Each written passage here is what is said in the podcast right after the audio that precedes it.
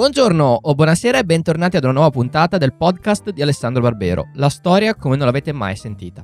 La raccolta non ufficiale e senza scopo di lucro delle migliori lezioni e conferenze del professor Barbero. Quella di oggi è una lezione registrata all'Università del Piemonte Orientale, che ringrazio per avermi concesso di pubblicare questo episodio. Il nostro professor Barbero, ordinario di storia medievale proprio presso l'Università del Piemonte Orientale, ci presenta la figura dell'imperatore Costantino, esaminato non tanto dal punto di vista politico e diplomatico, quanto nel suo essere amministratore. In particolare, da questo punto di vista, vediamo come le monete diventano un importante veicolo di informazione e propaganda, che sono in grado di raggiungere i cittadini in ogni angolo dell'impero. Dall'Università del Piemonte Orientale, Alessandro Barbero in La propaganda di un imperatore, la monetazione di Costantino. Buon ascolto!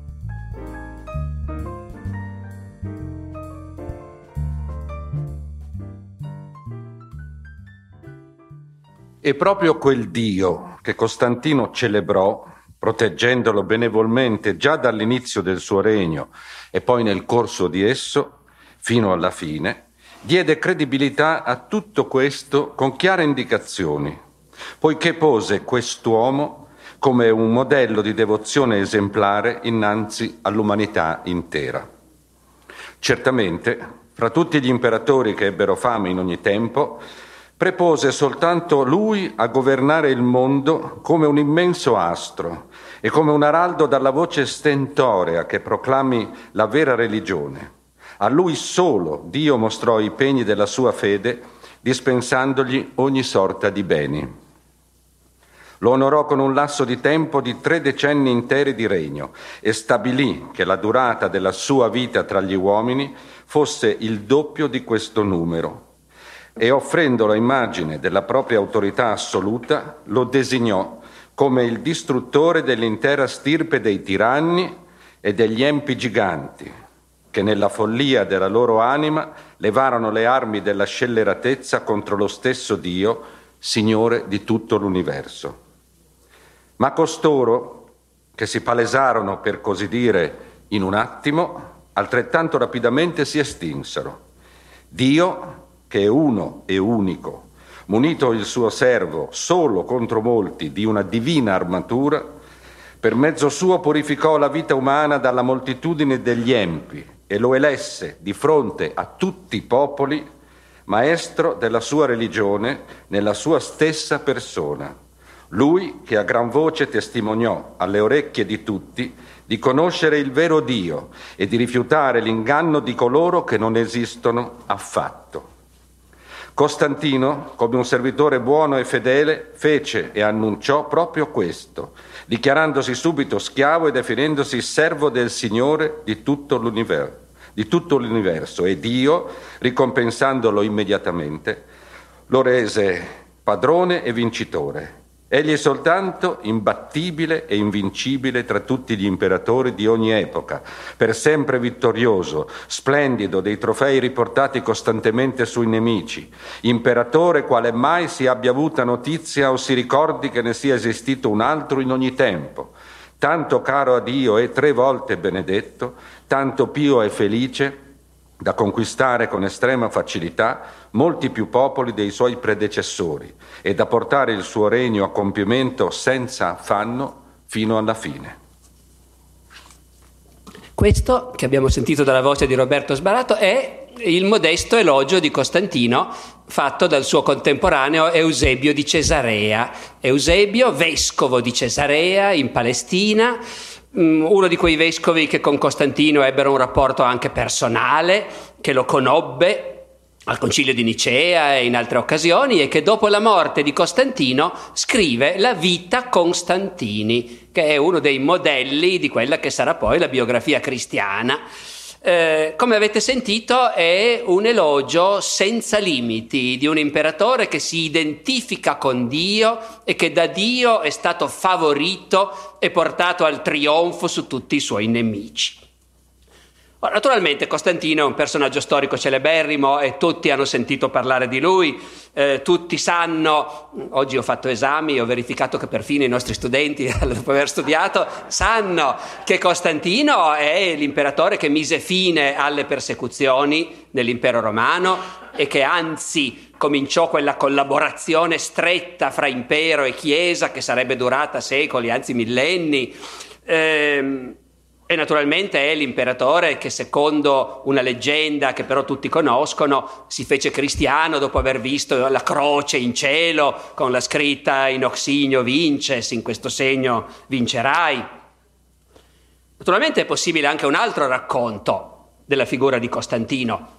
È possibile raccontare di un generale che secondo il sistema vigente non avrebbe avuto diritto a diventare imperatore e che invece diventa imperatore con la forza, usurpando il trono grazie ai suoi soldati e sconfiggendo e uccidendo in vari momenti ben tre colleghi eh, Costantino è, insieme a Settimio Severo, eh, l'unica persona al mondo che sia riuscita a uccidere tre imperatori romani nell'arco della sua carriera.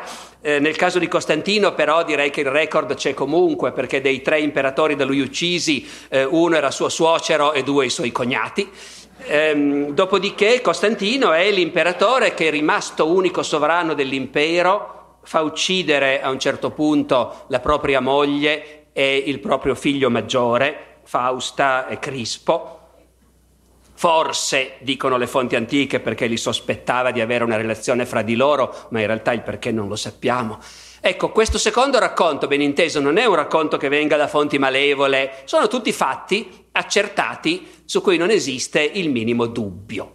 Il tiranno shakespeariano con le mani immerse nel sangue è a lui che pensava San Giovanni Crisostomo alla fine del suo secolo, alla fine del IV secolo, quando diceva che i palazzi dell'imperatore sono sempre intrisi di sangue. Ecco, eh, è lo stesso uomo che ha messo fine alle persecuzioni, che ha convocato il concilio di Nicea, che ha garantito alla Chiesa cristiana la sua protezione e che si è fatto battezzare in punto di morte morendo da cristiano. Ovviamente capite che una figura così complessa e così controversa non è facile da ricostruire, anche perché le fonti che ci parlano di lui sono del tenore che avete ascoltato. Ci sono due tipi di fonti su Costantino. Un tipo sono le fonti cristiane, come quella di Eusebio, che ci parlano dell'imperatore prediletto da Dio, il più grande di tutti gli imperatori mai vissuti e dall'altra ci sono le fonti avverse, perché l'impero è ancora pieno di pagani, di intellettuali pagani. Al tempo di Costantino i cristiani sono ancora minoranza in gran parte dell'impero, anche se aumenteranno rapidamente, ma eh, l'impero ancora molto tempo dopo ha ancora delle elite in parte pagane che scrivono. E le fonti pagane, come potete immaginare, presentano di Costantino un'immagine totalmente opposta. Se per Eusebio è il più grande imperatore mai vissuto, il vincitore che ha sconfitto tutti i suoi nemici, ha sottomesso più popoli di qualunque altro imperatore. Invece per il suo nipotino Giuliano, Giuliano sapete è, quello, è l'ultimo imperatore che tenta un ritorno al paganesimo, per cui i cristiani lo chiameranno Giuliano l'apostata, Giuliano il rinnegato. Perché Giuliano, essendo nipote di Costantino, come i figli di Costantino, è stato già allevato nella religione cristiana. E poi però quando intorno al 360 d.C. è rimasto unico superstite di quella famiglia,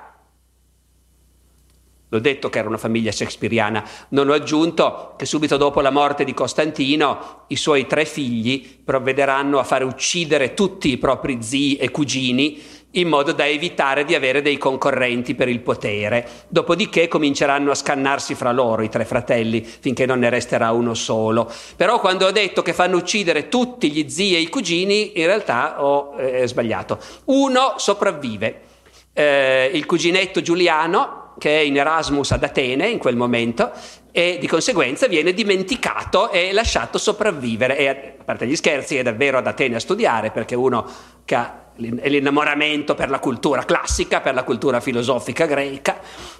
E Giuliano, imperatore, scriverà dello zio Costantino cose alquanto diverse da quelle che abbiamo sentito dire da Eusebio di Cesarea. Giuliano, imperatore, che finché non era imperatore ma era solo un generale al servizio del cugino Costanzo, che per un, per un, pelo non l'aveva fatto uccidere ed era sempre in tempo a farlo. Ecco, Giuliano prima di essere imperatore scriverà grandi elogi di Costantino. Ma una volta diventato imperatore, quando è cioè l'unico uomo dell'impero romano che può dire quello che pensa, eh, Giuliano scriverà che lo zio Costantino, certo, non era poi così cattivo come uno potrebbe pensare, era un ignorante, un imbecille. Eh, si è trovato il potere, non dico per caso perché ci teneva così tanto che ha fatto di tutto pur di averlo, si è aperto la strada fino al potere sguazzando nel sangue, però di suo non era cattivo, appunto nella sua ignoranza ha allevato dei figli incapaci che hanno portato alla rovina la sua famiglia, ma lo zio Costantino di per sé un po' gli pesava aver commesso così tanti delitti, dice Giuliano Imperatore. E siccome appunto un po' di coscienza ce l'aveva, era oppresso dalla consapevolezza di aver fatto così tanti crimini. Quando, dice Giuliano, gli hanno parlato di quel certo Cristo, il quale diceva io i peccati li lavo tutti con un po' d'acqua. Criminali, assassini, traditori, venite da me io con due gocce d'acqua cancellerò le vostre colpe, dice Giuliano, allo zio Costantino non è sembrato vero. Si è precipitato da questi cristiani. Per il resto, dice Giuliano, ripeto, era uno sciocco, amava solo i piaceri, ha arricchito tutti i suoi amici dilapidando le sostanze dello Stato, viveva nel lusso e nei piaceri. Ehm, peccato solo che facesse l'imperatore, perché, dice Giuliano testualmente, Aveva l'anima di un pasticcere o di una sciampista. Quelle cose lì sarebbe stato perfetto. Invece purtroppo ha fatto l'imperatore. Ora, non è che dobbiamo credere a Giuliano e non invece a Eusebio di Cesarea. Il punto è che è chiaro che chiunque nell'antichità ci parla di Costantino ha un suo partito preso, da una parte o dall'altra. E noi, e noi siamo costretti a cercare degli altri modi per dire qualche cosa di attendibile su Costantino o che almeno possa essere attendibile o vagamente essere messo in discussione. Di sicuro, sicuro non c'è niente. Sì, ha vinto la battaglia di Ponte Milvio, ecco, quella l'ha vinta effettivamente.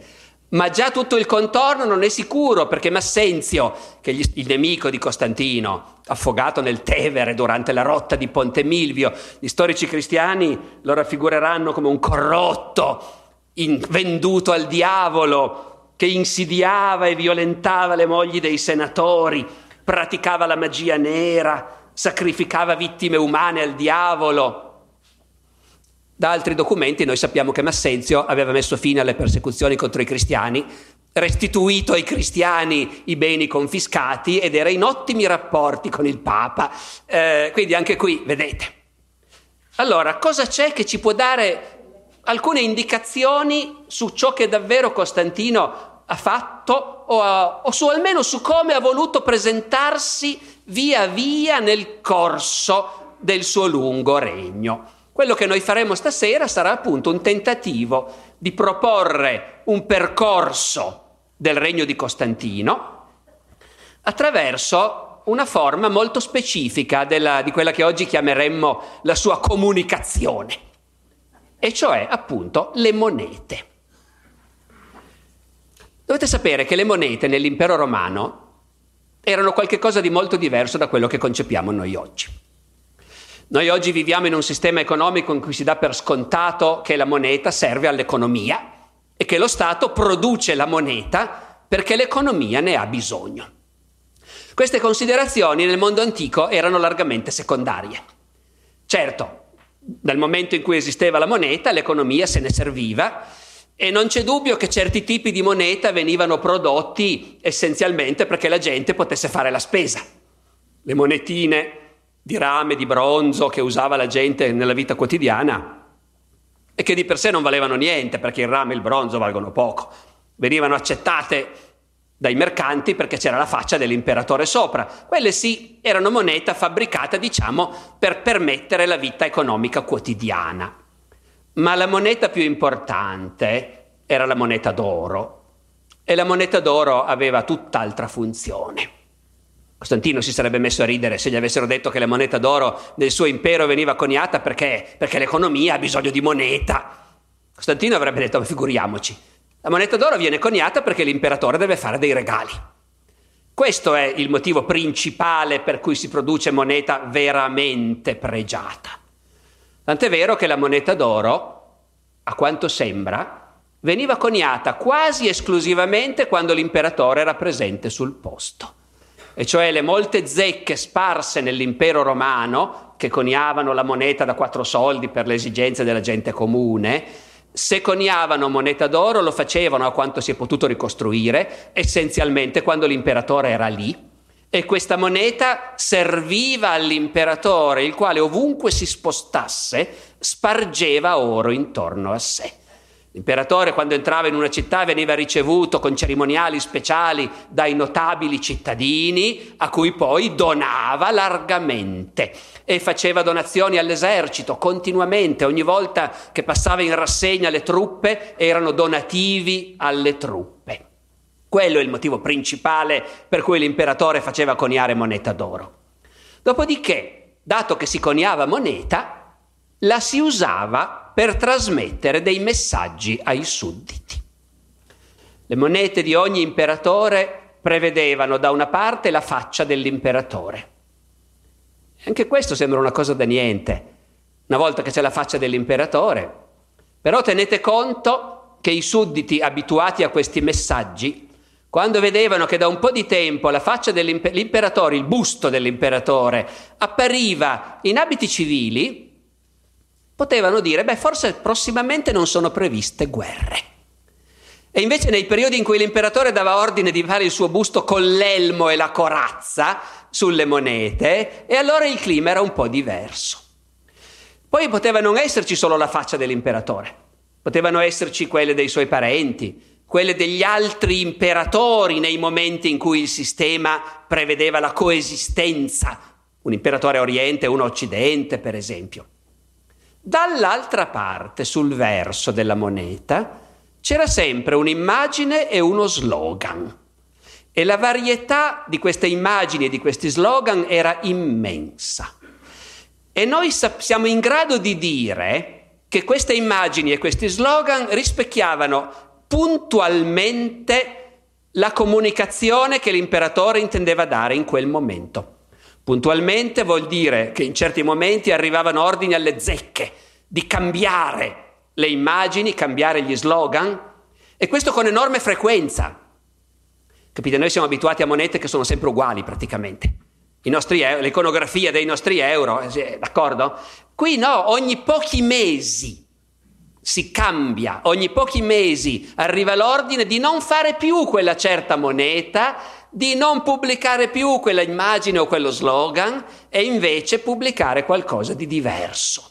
Quindi è una comunicazione politica giorno per giorno, mese per mese. E quello che noi cercheremo di fare è appunto di dare un'idea di come questa comunicazione politica di Costantino riflette effettivamente l'evoluzione del suo regno. Costantino diventa imperatore nel 306 e non è unico imperatore. Ho detto all'inizio, non sarebbe neanche imperatore legittimo, è figlio di un imperatore, Costanzo. Ma l'impero romano in quel momento è governato con un sistema straordinario che si chiama la tetrarchia. La tetrarchia è il sistema che Diocleziano pochi anni prima ha escogitato per rimediare a una delle debolezze fondamentali dell'impero romano. Qual è questa debolezza fondamentale? Che non c'è una regola precisa per decidere chi farà l'imperatore. In teoria sarebbe il Senato che deve nominare gli imperatori. In realtà da molto tempo sono gli eserciti che nominano gli imperatori. Questo significa che i candidati sono sempre molti e che ci sono scontri violenti e guerre civili e ogni imperatore, se può, cerca di lasciare il potere a suo figlio, ma pochi ci riescono. E comunque non è una regola. Di fronte a questo problema Diocleziano ha creduto di aver trovato la soluzione geniale. Intanto dividiamo l'impero in due, Oriente e Occidente, perché è troppo grande questo impero. Con i barbari che minacciano dalla Britannia alla Siria è impossibile che l'imperatore sia dappertutto. meglio averne due. Poi ogni imperatore si alleverà un successore e gli affiderà il governo in un pezzo del suo territorio. Così l'impero sarà diviso in quattro. Avremo due imperatori titolari e due successori in aspettativa. Ovviamente questi due Augusti e questi due Cesari dovranno amarsi, rispettarsi e agire solidali e concordi. L'ideologia ufficiale è proprio questa, i quattro imperatori solidali e concordi.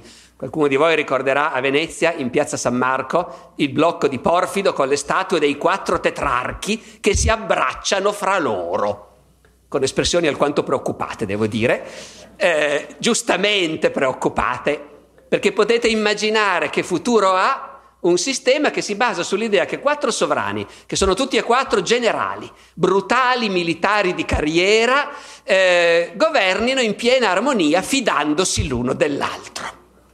Non dura a lungo. Quando muore l'imperatore Costanzo, suo figlio Costantino non è Cesare, non ha nessun diritto di succedere, ma l'esercito di Costanzo acclama suo figlio Costantino. Così come in Italia eh, il figlio eh, scusate, il figlio di Massimiano, Massenzio, che non avrebbe titolo perché non è Cesare, però viene acclamato imperatore e governa a Roma e in Italia per anni. Il sistema quindi è allo sfascio, ma rimane il fatto che ci sono diversi imperatori nello stesso momento e che l'impero si regge sul fatto che alcuni di questi imperatori fra loro si riconoscono reciprocamente e vivono in pace gli uni con gli altri. Quando Costantino arriva al potere, governa l'estremo occidente, governa la Britannia, governa la Gallia, governa la Spagna. Ci sono tre zecche nei suoi domini che coniano monete, a Londra, a Treviri, a Lione. Faccio una parentesi, tutto il regno di Costantino sarà una marcia verso Oriente. Parte dall'estremo occidente e poi progressivamente conquisterà l'Italia e l'Africa e poi i Balcani e poi l'Asia Minore e la Siria e sposterà a oriente la sua residenza creando Costantinopoli sposerà la religione che viene da oriente, cioè il cristianesimo, e accetterà lo slogan ex oriente lux, da oriente viene la luce, è tutta una marcia verso oriente quella di Costantino, che parte dall'estremo occidente. A Londra, a Treviri, a Lione, il nuovo imperatore manda ordini alle zecche. Che cosa fare, che cosa coniare sulle monete. Per un po' fa coniare delle monete che hanno lo stesso slogan che si era affermato sotto la tetrarchia.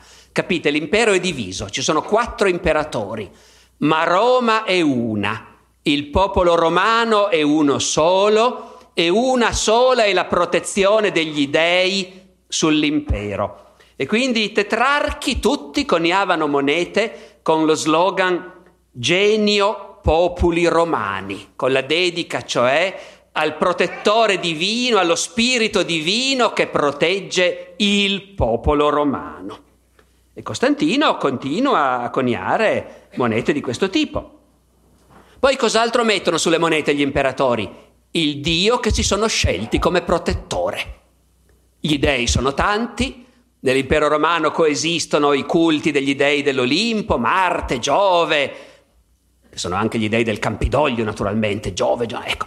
e, e coesistono culti orientali, il culto del sole, che alcuni imperatori hanno seguito pubblicamente in precedenza, Altri culti molto diffusi ma un po' malfamati come il cristianesimo che nessun imperatore ha mai abbracciato ufficialmente prima di allora e che anzi in quegli anni è perseguitato. Ci sono tanti culti.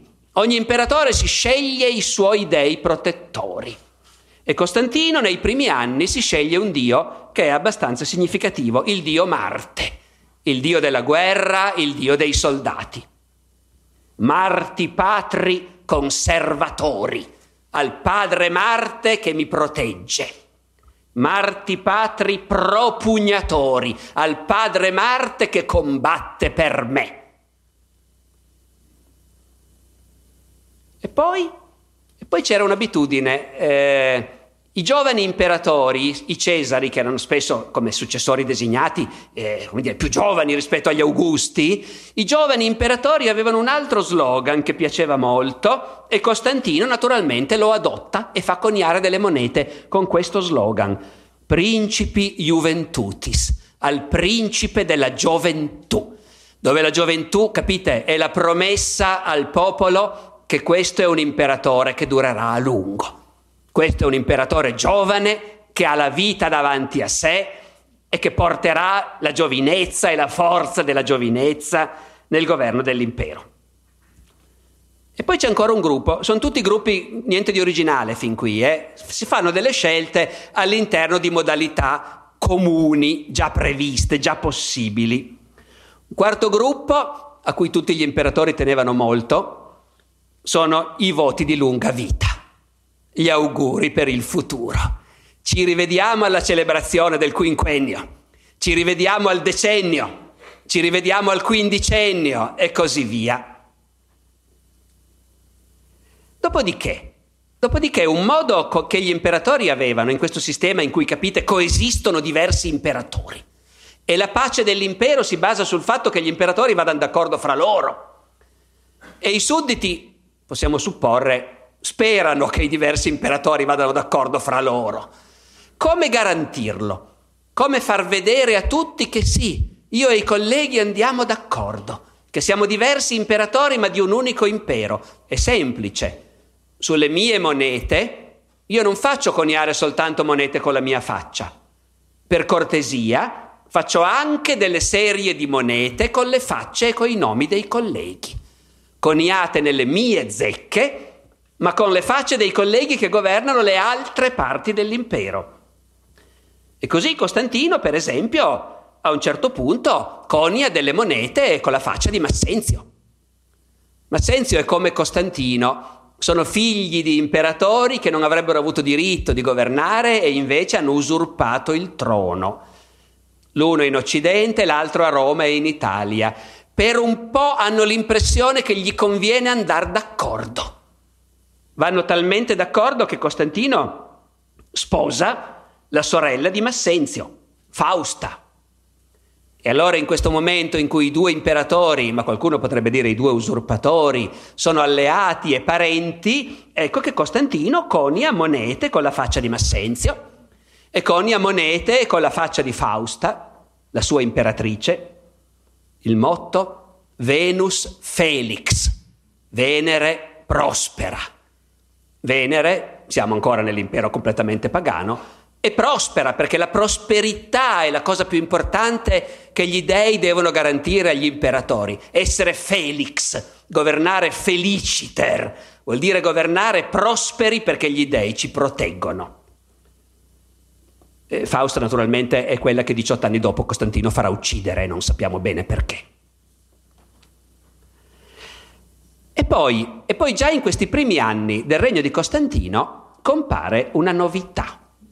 Tra le monete che celebrano l'alleanza di Costantino con gli dei, compare un nuovo dio protettore. C'è Marte, lo abbiamo detto, ma presto se ne affianca un altro che rapidamente prevale ed è il gran dio Sole. Il culto del sole è una delle novità appunto del tardo impero romano. Il sole, lo sapete, non è uno degli dei dell'Olimpo. Per carità, si può identificare con Apollo, ma quando si parla del culto del sole nell'impero romano non si parla del culto di Apollo, è un'altra cosa. È proprio il sole. È il sole adorato da molti in Siria e che gli imperatori siriani del III secolo, Eliogabalo, hanno portato a Roma e che è un dio amatissimo nell'impero romano, in particolare amatissimo dai soldati. Su questo culto del sole vale la pena di fermarsi perché noi abbiamo l'impressione che sia il principale concorrente del cristianesimo quando si parla di nuove religioni nell'impero romano. Le analogie sono molto forti, eh? a noi oggi il culto del sole può sembrare una cosa strana ed esotica, ma pensate dal punto di vista dei romani. Il culto del sole e il culto cristiano. Due religioni che vengono da Oriente, che vengono dal Medio Oriente, Siria, Palestina. Due religioni che hanno al centro un Dio che muore e risorge, perché anche il Sole muore e risorge. Il Sole ha il suo ciclo annuo. Quando è che il Sole muore e poi subito dopo rinasce? Intorno al 25 dicembre. In buona sostanza, quando i cristiani decidono che devono trovare la data di nascita di Gesù Cristo e fissare un giorno in cui celebrarla, fissano la nascita di Gesù Cristo allo stesso momento in cui i fedeli del Sole celebrano la nascita del Sole. Sono due religioni che vanno avanti in parallelo. Io vi do un altro esempio ancora più clamoroso. C'è un giorno di festa nell'impero che viene celebrato dai fedeli del Sole e lo chiamano il giorno del Sole. Al tempo di Costantino usciranno delle leggi che diranno questo giorno del sole diventa il giorno di festa ufficiale di tutto l'impero per tutti. Anche i cristiani celebrano la loro festa in questo giorno, il giorno del sole. In alcuni paesi cristiani il giorno del sole diventa il giorno del Signore, dies dominica, la domenica, diciamo noi in italiano. In altri paesi cristiani, come sapete tutti, i cristiani festeggiano la festa cristiana nel giorno del sole e continuano a chiamarlo il giorno del sole. In inglese, per esempio, Sunday, il giorno del sole. Per dire che ci sono appunto due, molti parallelismi e proprio delle sovrapposizioni fra questi due culti. Costantino sceglie il sole e sulle sue monete si moltiplicano le immagini del sole in armi, che protegge l'imperatore. Soli invicto comiti, al sole compagno invitto, invincibile dell'imperatore. E poi, cosa ancora? Costantino è diventato imperatore perché i suoi soldati lo hanno acclamato imperatore.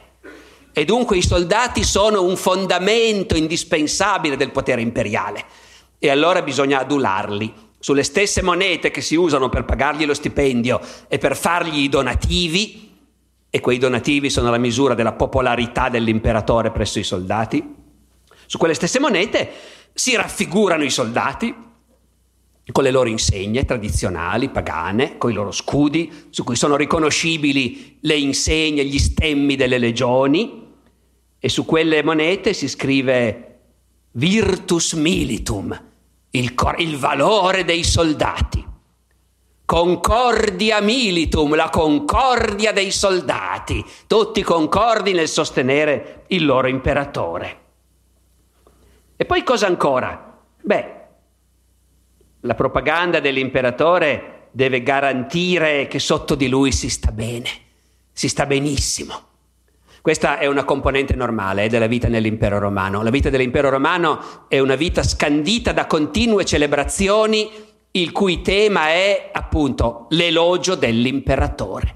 In ogni città dell'impero, e le città sono innumerevoli, ogni anno ci sono molte occasioni, il compleanno dell'imperatore, l'anniversario della salita al trono, la celebrazione di una vittoria in guerra, molte occasioni in cui in ogni città si tengono discorsi in pubblico davanti alla folla riunita in cui oratori specializzati e ben pagati, che fanno quello di mestiere, tengono discorsi il cui tema, l'importante è essere bravi nelle variazioni, ma il tema è sempre lo stesso, come siamo felici.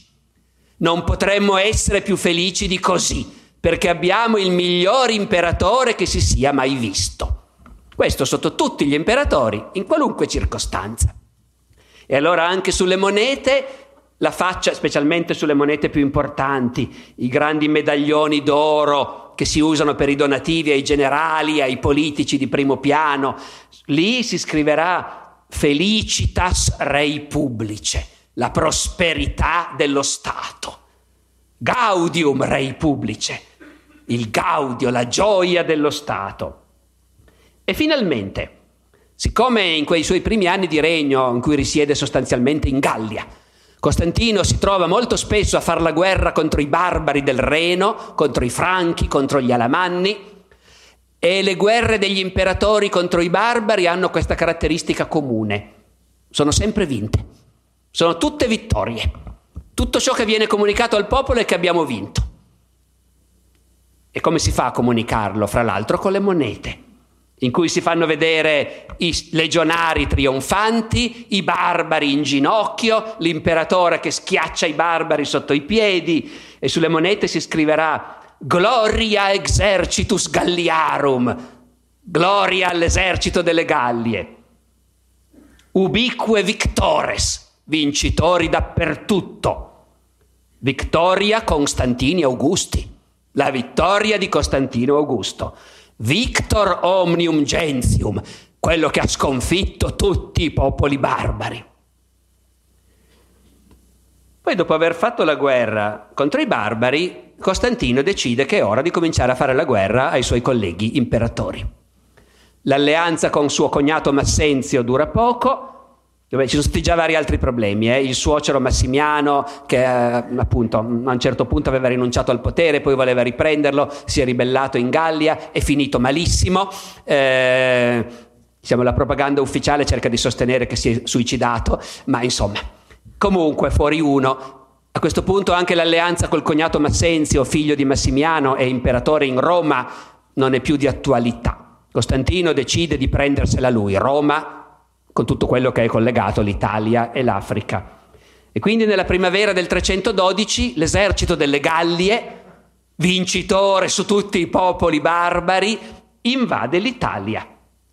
Massenzio è sconfitto, le truppe di Massenzio, i generali di Massenzio sono sconfitti più volte a Susa, a Torino e finalmente a Ponte Milvio, come sappiamo tutti, il 28, il 28 ottobre del 312. E Costantino adesso è padrone di tutto l'Occidente. A Oriente un altro imperatore vittorioso, un altro generale con pochi scrupoli, ha sbaragliato gli oppositori e si è impadronito di tutto l'Oriente, è Licinio. Nella primavera del 313 i due imperatori, Costantino che governa l'Occidente e Licinio che governa l'Oriente, si incontrano a Milano dove stabiliscono cose importanti per il futuro dell'impero, fra l'altro che è il caso di smettere di perseguitare i cristiani, perché ormai tutti gli imperatori si sono resi conto che questa persecuzione politicamente è disastrosa, i cristiani sono ramificati, influentissimi, le loro comunità sono potenti in tutte le città dell'impero, i loro vescovi sono persone di spicco. Perché mettersi contro di loro? Non ha senso. Costantino e Licinio stabiliscono che d'ora in poi non si faranno più persecuzioni, che ormai i cristiani sono come tutti gli altri e devono essere rispettati, perché, dicono i due imperatori, il compito dell'imperatore è di garantire la prosperità dell'impero. E la prosperità dell'impero ce le garantiscono le potenze celesti, che non sappiamo bene quali sono, ci sono opinioni diverse. E quindi ognuno deve pregare come vuole lui perché è l'unico modo in cui possiamo essere sicuri che le potenze celesti saranno soddisfatte. Naturalmente nel 313 a Milano Costantino e Licinio sanciscono anche la propria alleanza eterna. Licinio sposa la sorella di Costantino, diventando suo cognato. Chissà se gli è venuto il dubbio che essere cognati di Costantino non era proprio il modo migliore per garantirsi il futuro, ma in ogni caso sposa la sorella di Costantino. E per qualche anno ognuno dei due conia monete anche con la faccia dell'altro, rassicurante certezza che i due imperatori sono amici. E su queste monete ognuno dei due scrive Victorie Augustorum Nostrorum, al plurale, le vittorie dei nostri Augusti. Noi romani abbiamo due imperatori, parenti e amici. Felicitas Augustorum, la prosperità degli Augusti. Securitas Augustorum, la sicurezza che gli Augusti garantiscono all'impero. Oh, siamo dopo Ponte Milvio. Se dovessimo chiedere a Eusebio di Cesarea, ci direbbe, ma non lo faremo ancora adesso, fra, fra un pochino, ma se dovessimo chiedere a Eusebio di Cesarea, ci direbbe che, che Costantino, eh, accidenti, è cristiano a questo punto, ha avuto la visione, eh, in Oxigno vinces. Se davvero Costantino fosse stato cristiano, ci potremmo magari aspettare che sulle mon- sue monete cambiasse qualcosa. Invece le monete di Costantino negli anni dopo Ponte Milvio per anni continuano a battere sullo stesso tema. Il sole, il sole, il sole, il dio sole. Soli invicto comiti. In tutte le zecche dell'impero si coniano a innumerevoli quantità di esemplari le monete del sole. Quasi due terzi di tutti i tipi di monete messi in circolazione da Costantino negli anni dopo Ponte Milvio sono dedicate al sole. Licinio è più conservatore, sulle sue monete ci mette Giove, il tradizionale dio del Campidoglio. Costantino invece ha sposato un culto nuovo, un culto orientale, ma non è il cristianesimo. E poi cosa c'è da celebrare? Beh, abbiamo sconfitto l'ignobile Massenzio, tiranno e usurpatore, abbiamo liberato Roma e quindi, e quindi rappresentiamo Roma sulle, sulle, monete e gli slogan liberatori urbis sue, al liberatore della sua urbe. Rome restitute, a Roma riportata all'antica gloria. SPQR ottimo principi, il Senato e il popolo al loro meraviglioso sovrano. E ancora, si capisce da questo cos'è che i cittadini vogliono sapere, sono finite le guerre civili? Sì, sono finite. Paci perpetue, alla pace perpetua. La pace perpetua dura fino al 318, cinque anni. Nel 318 Costantino decide che dividersi l'impero con Licinio metà per uno non va bene. Metà è troppo poco, ne vuole di più. Aggredisce Licinio, invade i Balcani, sconfigge Licinio. Alla fine Licinio riesce a strappare una pace di compromesso, ma Costantino si porta via un pezzo del suo impero. Adesso Costantino ne ha tre quarti e Licinio un quarto solo. È venuto il momento di cominciare a pensare al futuro. Il sistema della tetrarchia è saltato, non ci pensa più nessuno. Chi succederà all'imperatore? Costantino ha le idee molto chiare. I miei figli succederanno al mio impero. E perciò questi figli bisogna cominciare a presentarli al popolo. E per presentarli al popolo si conieranno monete con la loro faccia e il loro nome. E quindi Costantino può permettersi di coniare monete in cui la sua faccia ormai si vede un po' meno. Ormai ce n'è così tante di monete con la sua faccia in giro. Le zecche ricevono l'ordine coniare monete con Crispo, coniare monete con Costantino Junior, i due primi figli. Naturalmente, incoronati dall'oro, o con Elmo e Corazza perché sono già grandi e anzi Crispo ha già collaborato nella grande guerra contro Licinio, ha comandato eserciti e flotte, è veramente una specie di vice del padre e questo bisogna dire al popolo. Crispo è l'erede, il generale e il vice dell'imperatore Costantino.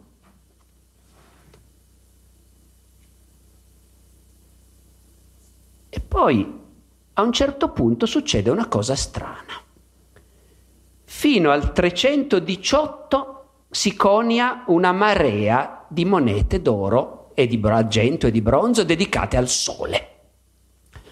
Marte aveva continuato, eh?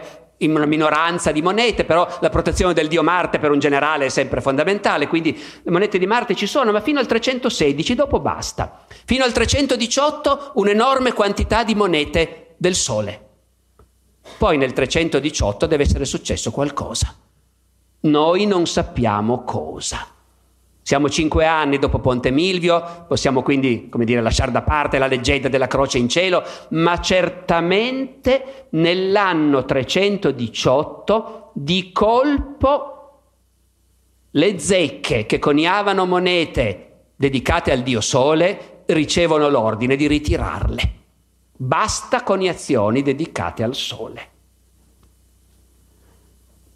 A dire il vero c'è una difficoltà, entro in questa difficoltà. Tenete presente che io qui sto semplificando delle cose di inaudita complicazione, eh? perché già la datazione delle monete è tutta, come dire, frutto di ricerche, perché sulle monete non ci mettevano la data i romani.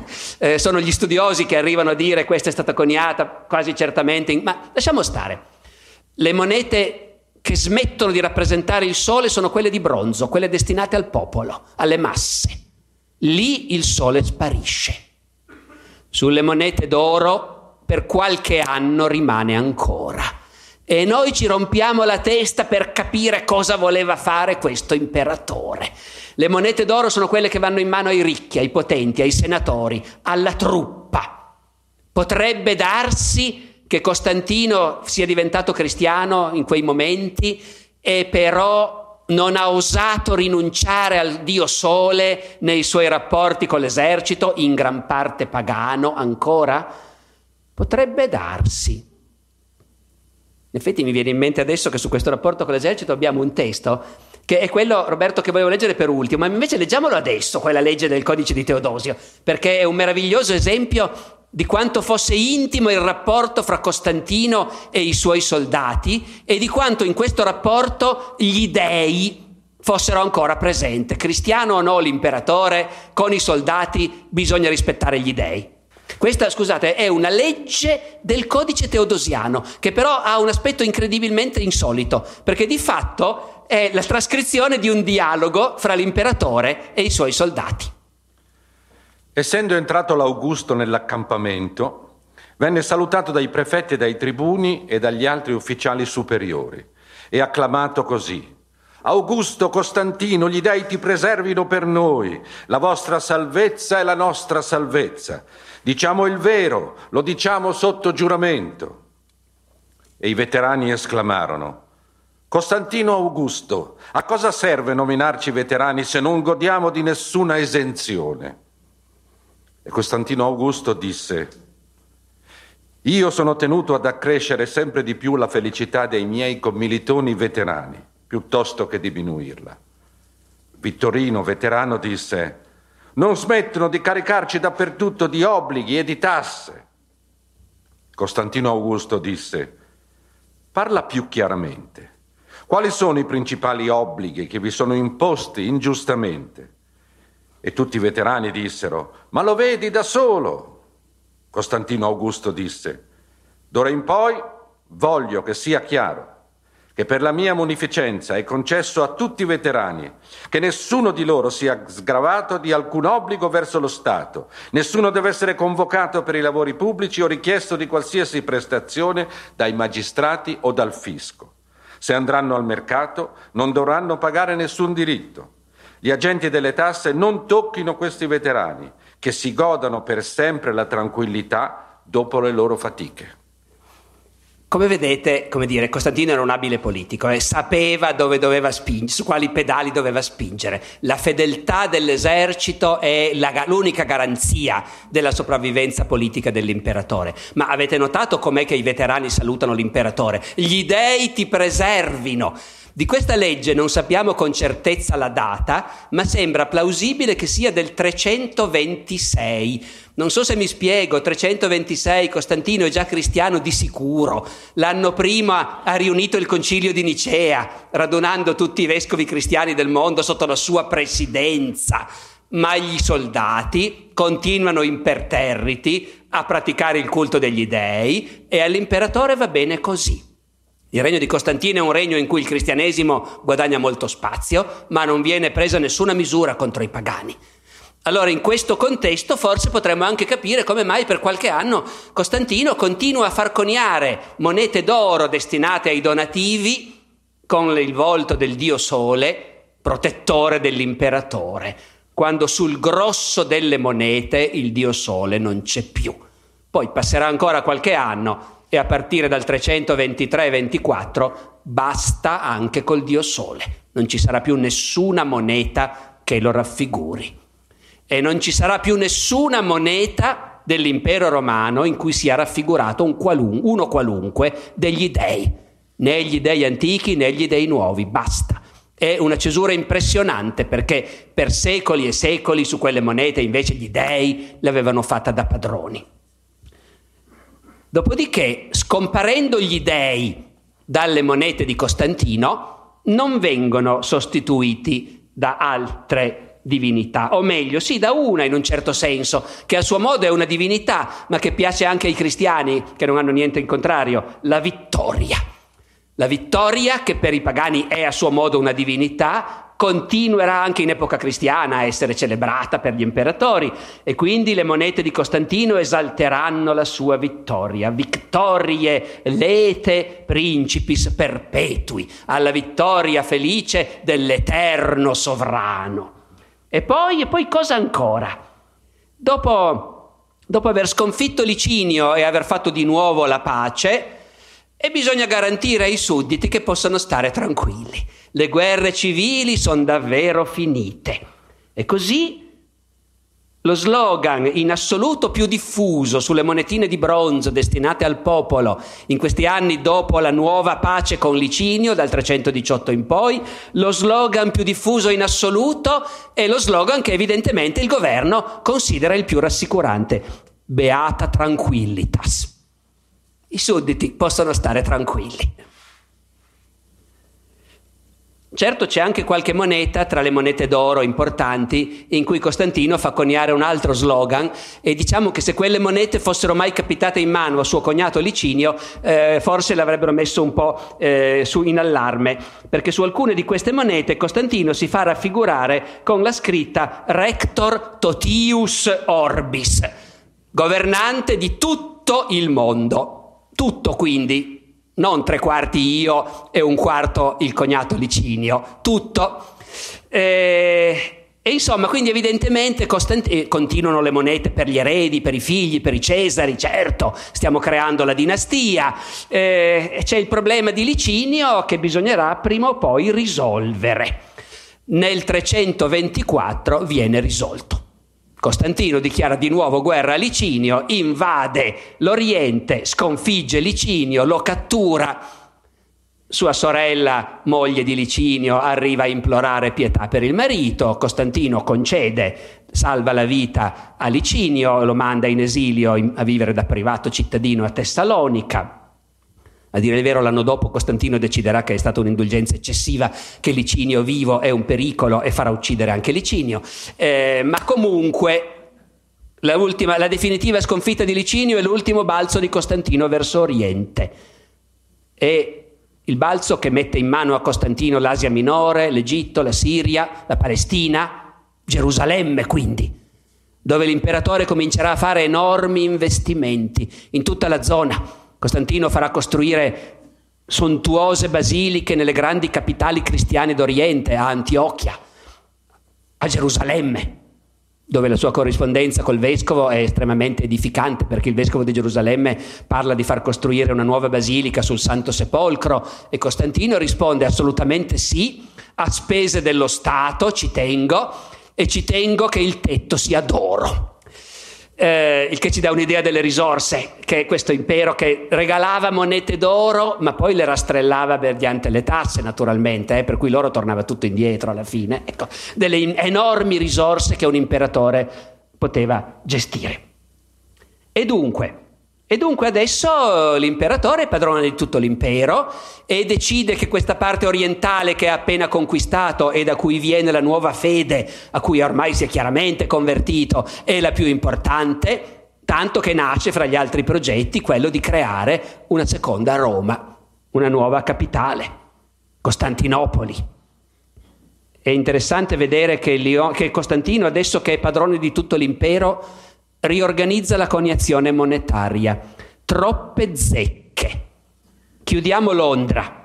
E nell'estremo occidente, a chi interessa l'occidente? Costantino era in, era in Britannia eh, quando era stato acclamato imperatore, poi se n'è andato, non c'è mai più tornato e alla fine chiude anche la zecca di Londra. Poi Lione, troppe zecche in Gallia, queste province dell'Occidente non sono così importanti, chiudiamo Lione. Poi l'Italia, troppe zecche anche in Italia, Pavia, Aquileia, chiudere. Ormai abbiamo tante zecche nei Balcani e in Oriente e lì c'è il vero baricentro dell'impero e naturalmente anche a Costantinopoli ci sarà una zecca che conierà a profusione monete d'oro quando l'imperatore è presente. E a questo punto, e a questo punto monete per i Cesari sempre di più. I Cesari aumentano di numero, grandi, nascono, diventano grandicelli altri figli. A un certo punto sono quattro.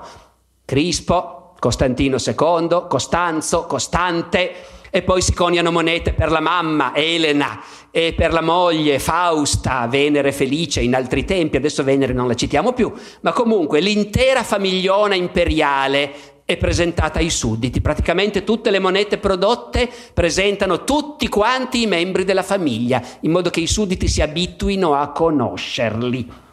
Naturalmente quando succede qualche problema in famiglia, dobbiamo immaginare che lo shock non sia da poco, perché, come dire, per esempio, nell'anno 327, improvvisamente tutte le zecche dell'impero ricevono l'ordine basta monete con Crispo e basta monete con Fausta. Il figlio maggiore e la moglie dell'imperatore spariscono. Da un giorno all'altro le innumerevoli monete che venivano coniate con la loro faccia smettono di essere prodotte. E abbiamo anche indizi che si cerca di ritirare dalla circolazione quelle esistenti, anche se a fatica perché erano tantissime. E qual è il problema? Il problema è che Costantino ha fatto uccidere suo figlio Crispo e sua moglie Fausta. Noi non sappiamo perché, i contemporanei non sapevano perché cercano di tirare a indovinare, nessuno sa perché, ma che è successo, non c'è nessun dubbio e anche la loro scomparsa dalle monete è, come dire, una bella conferma. Dopodiché, dopodiché Costantino a questo punto è certamente cristiano, anche se sarà battezzato soltanto in punto di morte, il che ha delle conseguenze importanti. I cristiani all'epoca celebrano i loro riti con molta serietà, nessuno può assistere all'Eucaristia se non è battezzato. Tutti devono uscire se non sono battezzati. Questo vuol dire che Costantino fino alla morte non ha mai assistito a una messa fino in fondo, non ha mai assistito al sacrificio dell'Eucaristia. Però è cristiano, è un catecumeno, è di quelli che stanno imparando. Eh, favorisce la Chiesa cristiana in tutti i modi. Dopodiché gli storici e i numismatici si sono buttati alla ricerca di qualche indizio di questo cristianesimo di Costantino sulle monete è una ricerca disperatamente inutile. Non c'è praticamente niente. Alcuni studiosi tendenziosi provano a dire il contrario. Vi faccio un esempio. È stata trovata una moneta ancora di Crispo, quando era ancora vivo il figlio Crispo, in cui Crispo sullo scudo ha un simbolo che assomiglia, che deve essere il cristogramma, cioè come dire, il monogramma di Cristo, un tipo simbolo cristiano, chi ro. Questa moneta di Crispo ha fatto colare fiumi di inchiostro. Poi uno va a vedere. Questa moneta rappresenta Crispo con lo scudo e sullo scudo il cristogramma.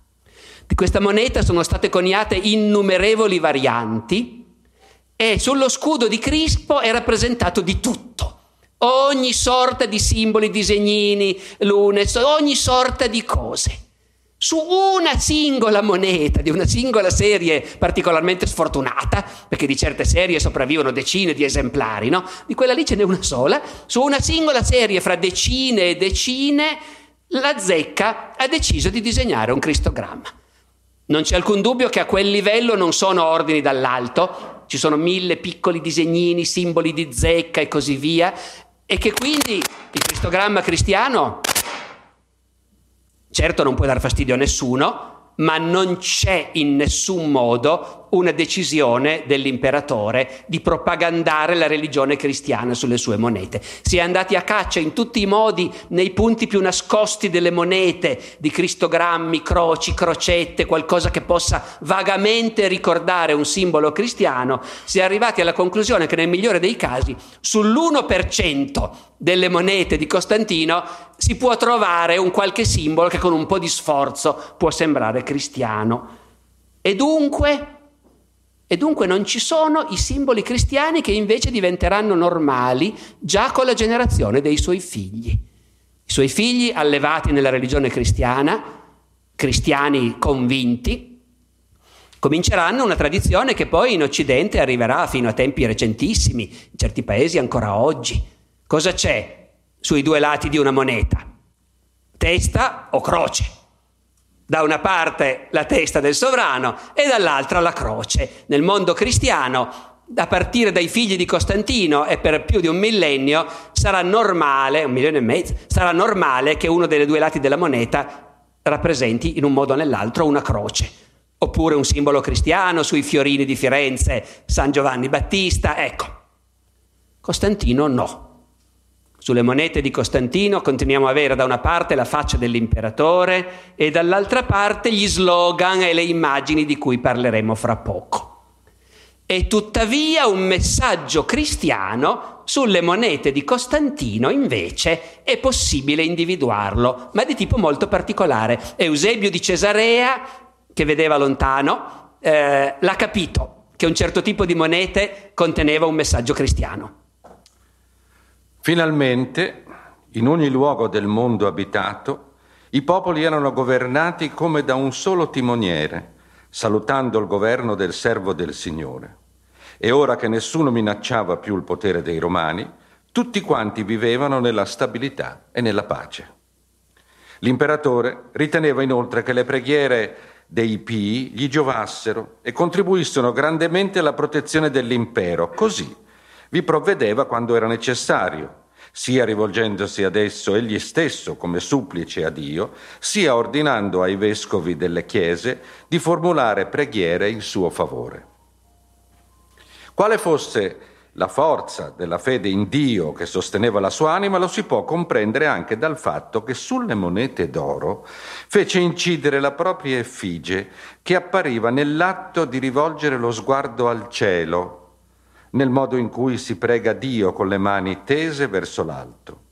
Monete di questo genere circolavano in tutto l'impero romano. Anche nelle residenze imperiali di alcune città, nelle immagini poste alla sommità delle porte d'ingresso, egli era raffigurato in piedi nell'atto di guardare il cielo e con le mani tese, nell'atteggiamento di chi prega. E questo era il modo in cui era solito farsi rappresentare anche nei ritratti. Però vietò per legge che nei templi pagani si dedicassero icone a sua immagine, affinché neppure essa si macchiasse dell'errore dei culti che erano stati ripudiati. Ecco, capite, intanto capite il sollievo dello storico quando scopre che non ci stiamo inventando tutto. Davvero la gente guardava le monete e deduceva che le immagini sulle monete volevano dire qualcosa. E quindi Eusebio davanti a queste monete in cui l'imperatore guarda in alto sa perfettamente che cosa significano e sa che sono messe in giro perché l'imperatore vuole che i suoi popoli ricevano il messaggio. E però capite qual è il messaggio? Il messaggio è c'è un solo Dio in cielo e c'è un solo imperatore sulla terra e questo imperatore ha un contatto diretto. Voi sudditi non dovete preoccuparvi io sono qui e guardo negli occhi Dio e Dio guarda negli occhi me e io ricevo i suoi ordini e lo rappresento sulla terra. Su queste monete non faccio rappresentare né Dio né la croce né i santi, no, no, faccio rappresentare me stesso, l'imperatore, nell'atto di fare da intermediario fra i miei popoli e l'unico Dio. E allora sulle monete dall'altra parte, da una parte c'è la faccia dell'imperatore che dialoga con Dio e dall'altra parte che cosa ci mettiamo? Abbiamo visto che dire, le possibilità erano tante, ma negli ultimi anni di governo di Costantino sostanzialmente c'è un'unica rappresentazione e anche questo è abbastanza impressionante. In tutte queste monete che continuano a essere coniate, ben inteso, ogni tipo di moneta ha la serie con Costantino, la serie con Costantino Junior, quella con Costanzo e quella con Costante, i figli superstiti, ognuno continua a essere propagandato. E dall'altra parte, e dall'altra parte un soldato. I soldati e basta. Praticamente tutte le monete degli ultimi anni di Costantino raffigurano i soldati, quei veterani di cui abbiamo parlato prima, e lo slogan martellato su milioni di pezzi è sempre lo stesso, Gloria Exercitus. Perché adesso si tratta di cominciare a garantire che i soldati, quando Costantino non ci sarà più, rimarranno fedeli ai suoi figli. E queste monete promettono che i donativi continueranno ad arrivare e che l'esercito continuerà a essere il pilastro del potere imperiale. Gloria exercitus. L'unica eccezione, l'unico altro tipo di moneta che viene coniata sono le famose monete che augurano lunga vita fino al prossimo anniversario. Fatti dieci, viva i venti! sic decem, sic vigil e così via. Fatti i 20, viva i 30. Costantino nel 335 celebra i suoi 30 anni di regno. E immediatamente le monete cominciano a dire fatti i 30, viva i 40, auguri per i 40. Chissà se sperava di arrivarci. Invece non ci arriva.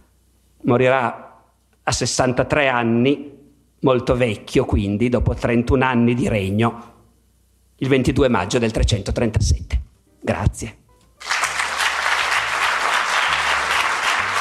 Grazie per aver ascoltato anche questa puntata e grazie all'Università del Piemonte Orientale che ci ha permesso di ascoltarla. Ve lo dico oggi, il podcast farà una piccola pausa natalizia. Salteremo l'uscita di domenica 29, ma non disperate perché la puntata di domenica prossima probabilmente sarà extra lunga, quindi potrete intrattenervi tra le varie gozzoviglie della settimana natalizia. Vi raccomando di seguirmi su Facebook, Twitter o Instagram, basta cercare il podcast di Alessandro Barbero e trovate le pagine. Se non ve ne fosse accorti, vi ricordo che il podcast ha cambiato nome. Non si chiama più Alessandro Barbero al Festival della Mente, lezioni e conferenze di storia, ma il podcast di Alessandro Barbero, lezioni e conferenze di storia. Perché hai fatto questo cambio? Beh, perché de facto è diventato il podcast di Alessandro Barbero, anche se ricordo che non ha nessun tipo di ufficialità. E rimane comunque una raccolta non ufficiale. E però ci tenevo a un, trovare un nome un pochino più uh, preciso nell'indicazione di cos'è. Io sono Fabrizio e ci sentiamo la settimana prossima con una nuova puntata del podcast di Alessandro Barbero. Spranga!